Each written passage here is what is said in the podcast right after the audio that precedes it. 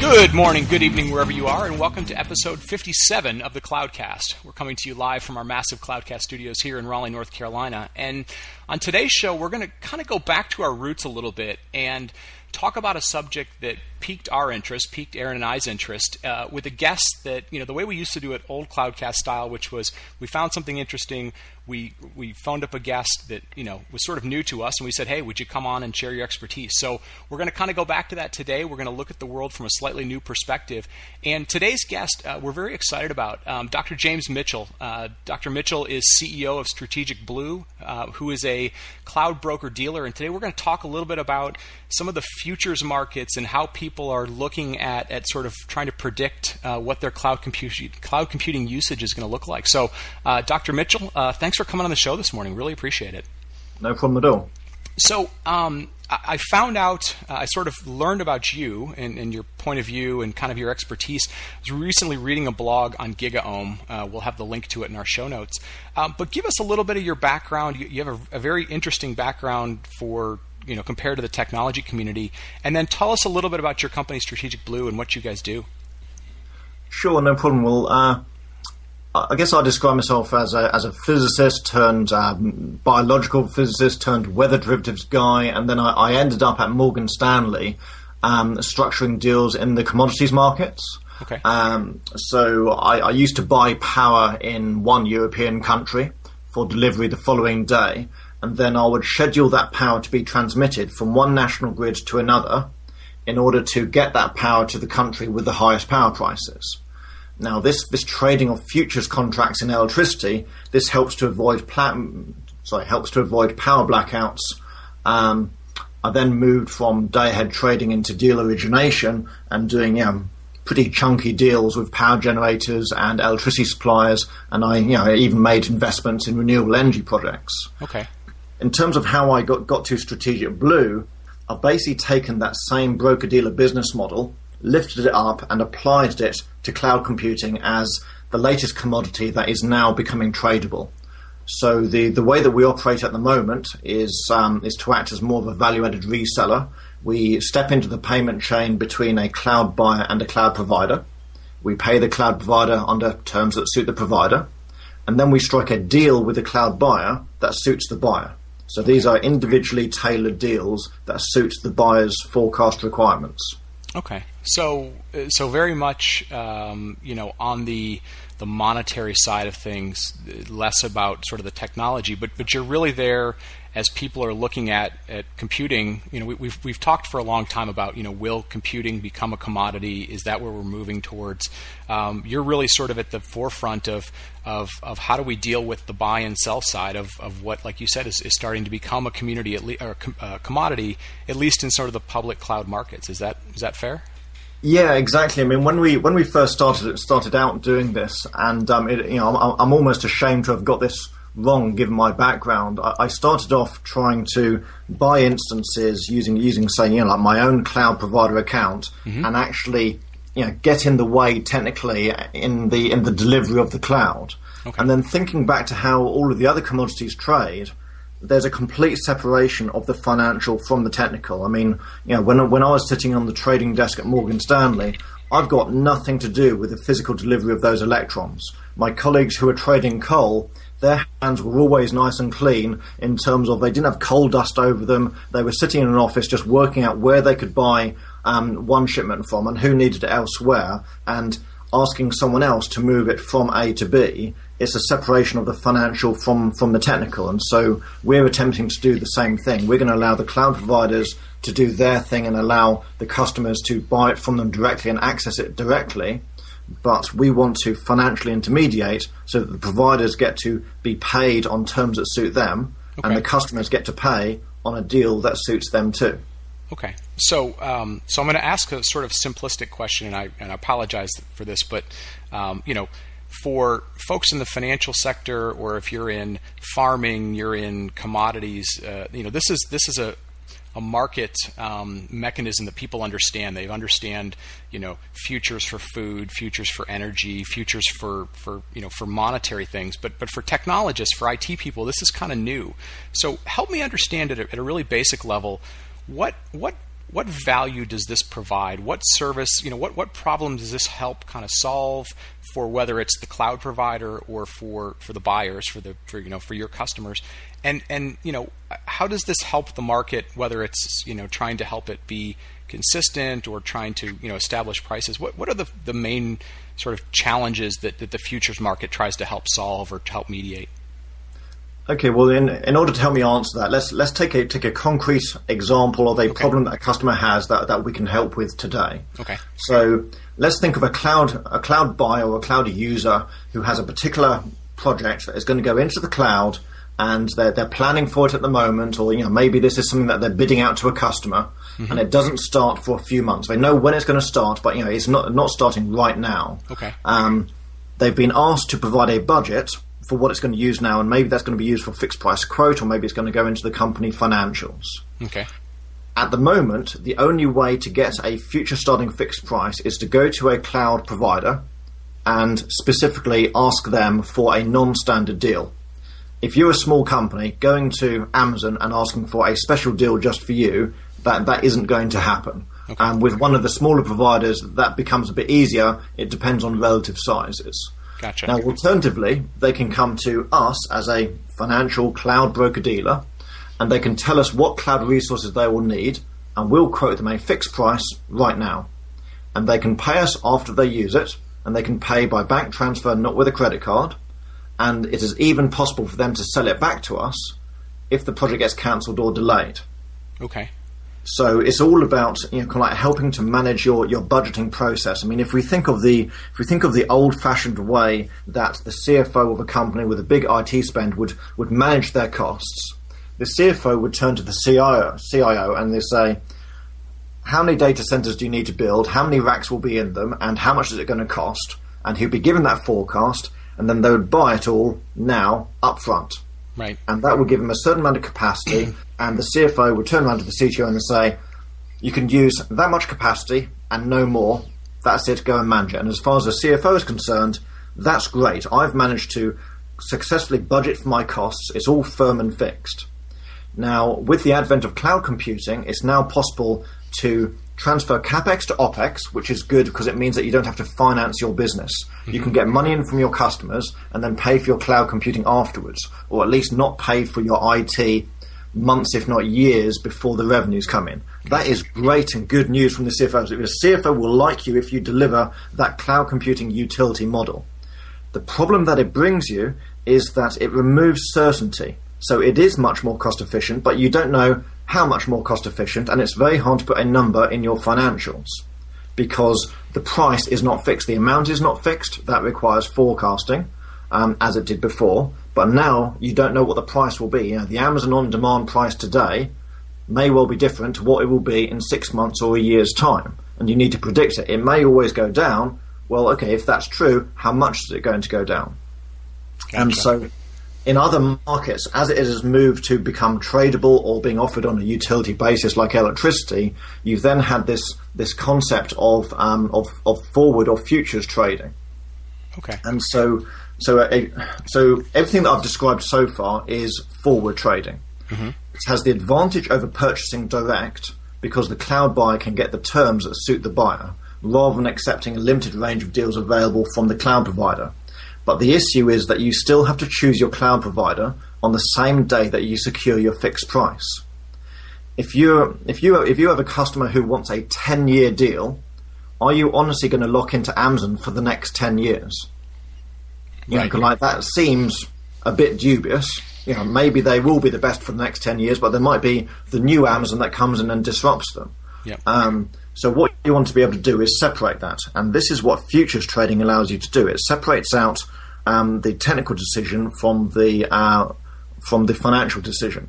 Okay, so you know, so if I were to boil that down as the as the CIO of the company that that needs these computing resources, really what what they're looking to uh, the markets to the broker dealers to help them do is, is kind of manage risk, whether it's risk of you know price fluctuation, uh, capacity availability, or like you said there at the end, you know, uh, maybe this cloud provider five years from now is out of business, uh, but there's there's six other you know viable cloud providers a couple of years from then.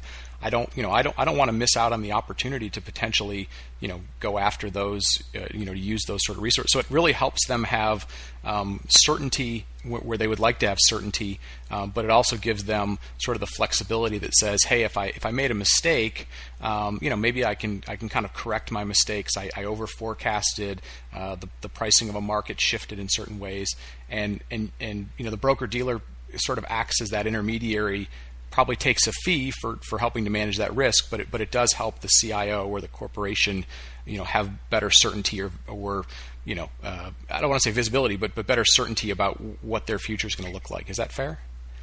Yeah, I think I think that's very fair, and, and also in terms of some of the some of the new and upcoming cloud providers, you know, some of them are very small. You know, you might be nervous about committing to them for for a three year period, mm-hmm. but you know they, they have products and services that you want and you'd like to use them, but you know you're nervous about making that commitment to them and you know putting their nice low price into your budget in case what if they disappear and then you have to go to someone with a higher price with the cost of moving etc. If, if you could separate out the pricing from the commitment to the cloud provider, that would give you more confidence in using these these new and upcoming cloud providers. Okay, okay, I gotcha.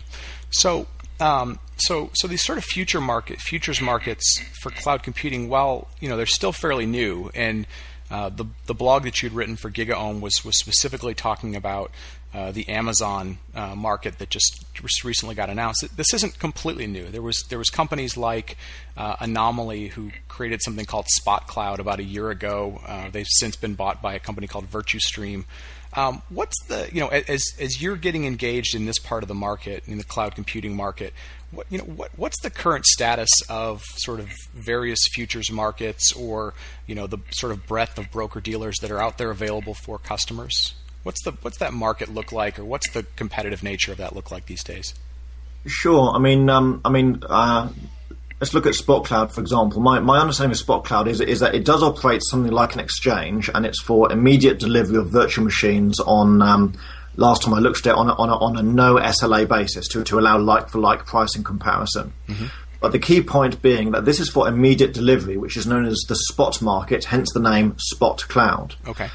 Everything that I've been talking about that is that is useful for being able to to do long term budgeting for your CFO this is about a forward market, a futures market where delivery does not necessarily start immediately, and so it can be used to plan for um, projected future costs. Okay. And I mean, I mean, even, even if you look at Amazon's recently announced reserved instance marketplace, even that isn't really a futures market because the discounts start immediately after you after you make the purchase. You can't line them up in advance, so it's only good for forecasting if your forecast starts right now.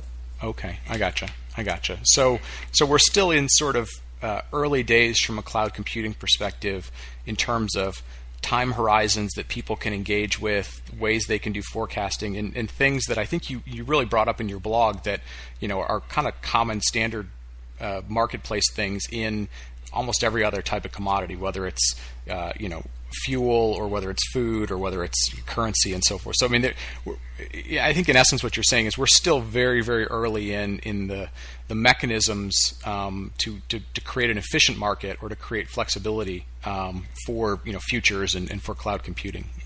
Yeah, I mean, in, in, terms of in terms of people from a technology background, they you know there's lots of these movements that are all moving in the right direction, mm-hmm. but um, it, it is only really since the beginning of this year that we that we've come across other people, particularly technologists, who who have the same commodity style vision that um, that that we have and are, and are implementing it using you know what we would think of as commodities market market best practice. I mean, uh, Strategic Blue, we've been trading on this future delivery basis for uh, I think it's almost two years now, but um, you know, one of the first technology companies that we've come across that works in a in a similar way would be. Um, uh, do, are, are, you familiar with a company called 6fusion? Uh, I've heard the name. I'm not terribly familiar with their what they do though. So these guys offer independent cloud metering, and when I when I met John Cowan, their their CEO, um, I, I actually got really, really excited, possibly unnecessarily so, um, given that you know, kind of like metering is not normally regarded as um, as that exciting. But you know, it's um, what they bring to the table is the barrel of oil for cloud computing, like the kilowatt hour of electricity, but for cloud computing. If you want to be able to compare the amount that you're buying from two separate cloud providers, it's really useful to have like an SI unit, like a, a kilogram, a barrel of oil, a kilowatt hour, some standard unit that is the measurement of cloud computing. And without that, it's almost impossible to do an apples for apples comparison. Gotcha. And these guys are independent of the cloud providers and they use their technology to measure how much resources you're using for compute storage and networking and then show that to you as software as a service. Okay. And, and you, you, can even do it for your own servers, your own laptop, and for what you're doing in the cloud. And so you can compare. And so instead of the cloud provider not just fixing their price, but fixing the unit. So they, they choose how many dollars, but at the moment they choose the unit that they define it in as well, and everyone chooses a different unit. Gotcha, gotcha. What so, Six do is it, it, it says to them, okay, we're going to choose the unit, we're going to measure the unit, you just choose the price, and that allows price comparison. Okay, so they, they do all the sort of the behind the scenes. So, for example, if Amazon says this is a large unit and we, we bill according to inbound traffic but not outbound traffic, and we, we charge for these other services, but Google uh, you know explains how they, they do pricing differently, they, they sort of uh, normalize all that or at least hide it, and, and it comes back and it says, here's a resource, here's a price, and you can compare that apples to apples across all these different cloud providers. That's uh, yeah, if, I, I can see why you would get very, very excited about that because now all of a sudden you can look at truly what am I paying for? What what is that unit that, that, that people get, and you can do true comparisons. And especially in your case, if you're trying to help people, you know, do future contracts, you've you've got to get to a point where things are apples to apples. Otherwise, there's there's just too much margin and too much leeway um, for things to get confusing. Yeah, so in, in terms of trading stuff for future delivery, we you know we can and do do that now, but we always have to define it in terms of a particular cloud provider's metrics. Right. What this allows us to do is it allows us to to work with independent third parties to create a cloud index, an average price yeah. for cloud computing across many providers. Okay. Now, if there was already an exchange, an exchange would be um, you know, like you know, something that trades in a particular unit of whatever the commodity is, and they would publish the the prices, and that would be used as the index. Now that doesn't exist yet, okay. but we're but we're hoping that someone will come forward and create a credible index that you know can be used as a measure of um, of an average price for cloud. And the there's a lot of complications involving in how you how you define that and how you do it credibly. But you know, let's let's take a leap of faith and let's say that that index is, exists. I mean, it might be worth um, explaining to your listeners, like you know, what would that be used for? Right. Um, so yeah, talk talk about that. So when you talk about an index, I think you know most people kind of understand the concept of things like, uh, you know, a, a, Dow Jones index or a, an index that they might be able to buy as a, a stock or, or something on the New York Stock Exchange or Nasdaq. What what would an index look like, and who might run or you know put together an index for cloud computing? Um, so I I won't comment on who might put it together. We're, we're aware of a couple of parties who are, who are working on this, and okay. um, that hasn't been announced yet. But we're, we're we're looking forward with bated breath to it to it happening. Um, and we're obviously very supportive of it. Okay. But let's say, you know, like once, I mean, once one or more of these indices, you know, like becomes available, let's let's choose a particular index and let, us give an example of how it might be used. Yep. So let's say that today's cloud index value is a price of one hundred dollars for a daily fixed amount of cloud resources. Okay. Now let's then go back to an example of a cloud buyer has a project and it starts in three months' time and it lasts for 30 days and they want a fixed price now and they haven't chosen their cloud provider yet. So they, they agree with their cloud broker dealer, Strategic Blue for argument's sake, on a price of $90 per day because everyone knows that the price of cloud gets cheaper in the future, right? Sure, typically. Okay, so three, three months go by and the cloud buyer decides to start the project on, let's say, Amazon Web Services, mm-hmm. and they're going to pay by credit card in the normal way using on-demand prices, so they don't need to be buying through the cloud broker dealer under under this new model. Okay, now on the on on on the day that the project starts, the cloud index turns out to be ninety-seven dollars. So it hasn't dropped as far as expected, and this is partly in this hypothetical world because Amazon didn't lower their prices when they were expected to. Everyone thought that they would lower it next week, and then they didn't, and so the price is higher. Yep. So the, the cloud broker dealer owes the cloud buyer the difference. That's seven dollars. That's the difference between um, between ninety seven and the and the ninety dollar agreed price, and they, they need to they owe that for, for each day that goes by. Okay. Now, on the twentieth of the month, Amazon does finally drop its prices, and then all of its competitors follow suit, and so as a result, the cloud index then drops to eighty five dollars. Right. So, so now the cloud buyer owes the cloud broker dealer five dollars each day, ninety dollars minus eighty-five dollars. Gotcha. At the end of the month, we settle up, and in this case, the cloud broker dealer pays ninety dollars to the cloud buyer. And the purpose of that payment is that it compensates the cloud buyer for the fact that its cloud costs exceeded what it agreed in advance with the cloud broker dealer. Okay. Okay. Sounds Gotcha. sounds pretty complex, right? Yeah, um, but uh, again, this is something that um, you know has happened in the in the sort of commodities markets, other commodities markets for a long time. Um, sort of sounds complex if if it's not something you do all the time, but um, but uh, you know, I think I think what you highlight is you know once you get to these sort of market efficiencies, or you've got you get to things where you've got a consistency of what the unit that you're measuring is. Um, you can start putting these things in place. I mean, the, the tools can be put in place. The people that provide the service and have that knowledge can be put in place. Um, and, and I think what you're sort of hinting at is it's really only a matter of time before this becomes something that's um, you know that, that is available in the marketplace, which is which is pretty exciting. Yeah, I mean, I mean, the you know, the, you know, any CIOs listening to this will be going like, "What the hell is this? This this sounds really, really complicated." The CFOs listening to this, you know, CFOs of medium and large companies, they're going, "Yeah, this isn't anything new. This is yeah, this is what I use to manage my exposure to interest rates, foreign exchange, oil prices, electricity prices, and all of the other commodities. But there's nothing new. It's it's just taking the same old standard processes and applying it to cloud computing." Gotcha. it's like, yeah, great, I get this. And then the the thing that's really cool about this is that it allows the CFO to get off the CTO's back. Let the CTO choose in his own good time the technology that he's going to use to to deliver services to the business, and let the CFO lock in his prices the day before he needs to give his budget to the board. Okay. Okay. Um, so if if I'm a you know if I'm a CIO and and you know maybe I'm thinking about this and I'm saying wow this does sound kind of complicated. Um, you know how do you find that that people should sort of start learning how to think about this stuff? How do they?